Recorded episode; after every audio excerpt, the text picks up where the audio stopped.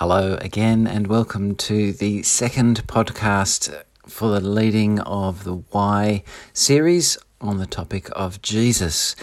Can I say this has been a very weighty, heavy topic, and I'm very, very conscious that I am simply unable to describe or write a Bible study about Jesus you might think that's a crazy thing for me to say, but the more and more I think about him in particular, the more and more I consider what Scripture says, the more I see how pitiful my attempts are. So please be prayerful. Let's work hard at this and pray that God will bring great things out of people's understanding and reflection and meditation on Jesus.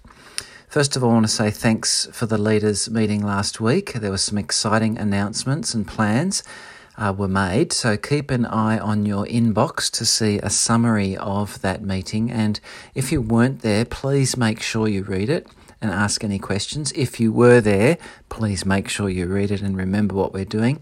And please remember to ask your group who they can invite and join your growth group? And also, can you think about who in your group could be a co leader with you? We really want every leader to have a co leader so they can help you in your leading and maybe one day take on their own group. Into the study, question one What do you think the world would be like if Jesus never existed? What changes did the world experience as the message of Jesus spread. Uh, welfare and hospitals and abolition of slavery and women's rights and the dignity of human life and free speech, and the list goes on. This is not to say we're unable to say that these things would not have eventually come about but it is to say that the unique view of God and humanity and the creation that comes from Jesus' teaching gave birth to all these things, and it's hard to imagine these things springing from anything else. But just spend some time with your group. Just be, just just uh, riff on that for a while. What if Jesus never existed, or if he was never born? How would that affect our world? What would be missing? I suppose Christmas time would be missing. That'd be no good, no presents. Anyway, question two What do you or others you know find hard to believe about Jesus? Now, it's important in this question that people feel safe in answering because some may have real doubts about Jesus' existence, the virgin birth, miracles, the resurrection, etc. And they need to be able to feel safe to voice those things because, frankly, they will feel that they are in a group where they cannot voice those things. We want to say they have permission to do that. If the group tries to change the person's mind who says well, they don't know if Jesus existed or not, uh, just attempt to pull them back and say that it's not it's time to share, not time to change other people's minds, that sort of thing. Just allow those questions to come up. Often a voiced question will help a person work through that question, but uh, it's at least good to give that time to talk about that. Question three. The term Son of Man is Jesus' favourite way of referring to himself. What do the following passages say about the Son of Man? Now, I've put in each of these a in brackets, sort of the answer, which will sort of guide you as you read, and I hope it doesn't.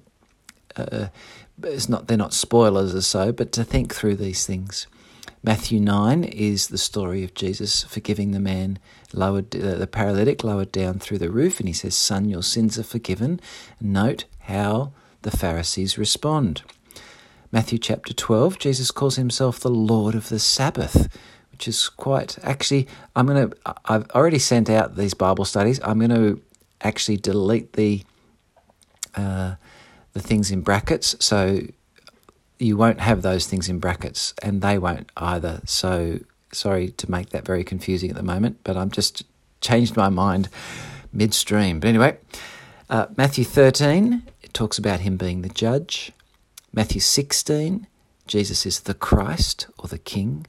And Matthew 19 is also talking about the, him being the King of Israel, but in another way. Question four What does John's Gospel say about Jesus? John 1 1 to 3 talks about Jesus being God and being with God.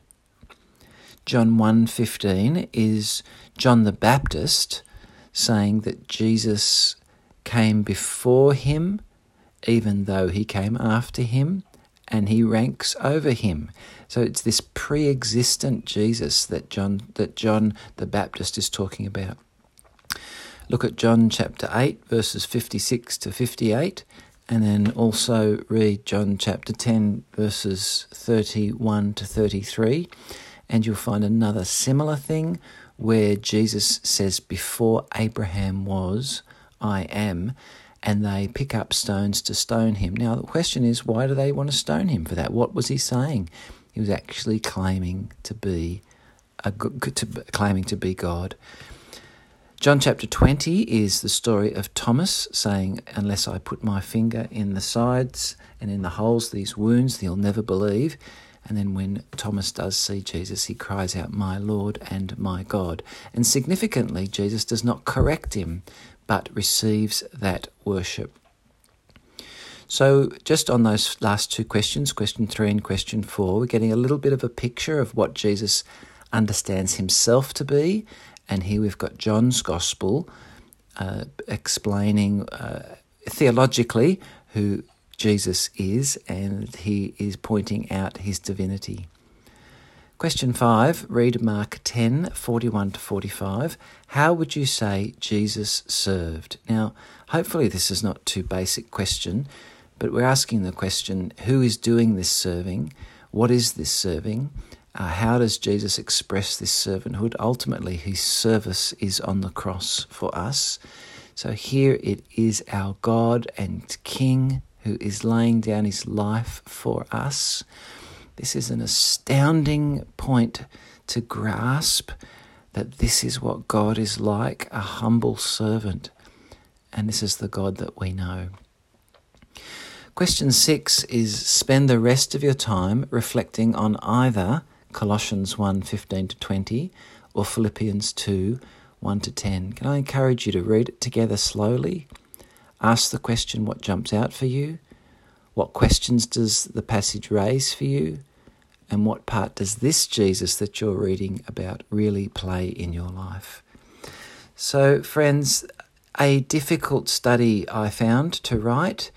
I hope it's not a difficult study to lead, but I do pray that it will be a profound study for people to wrestle with the Word of God that comes up and see a picture of Jesus more and more clearly and ask the question, the big question, what part does this Jesus really play in your life? And so it really must drive us to prayer.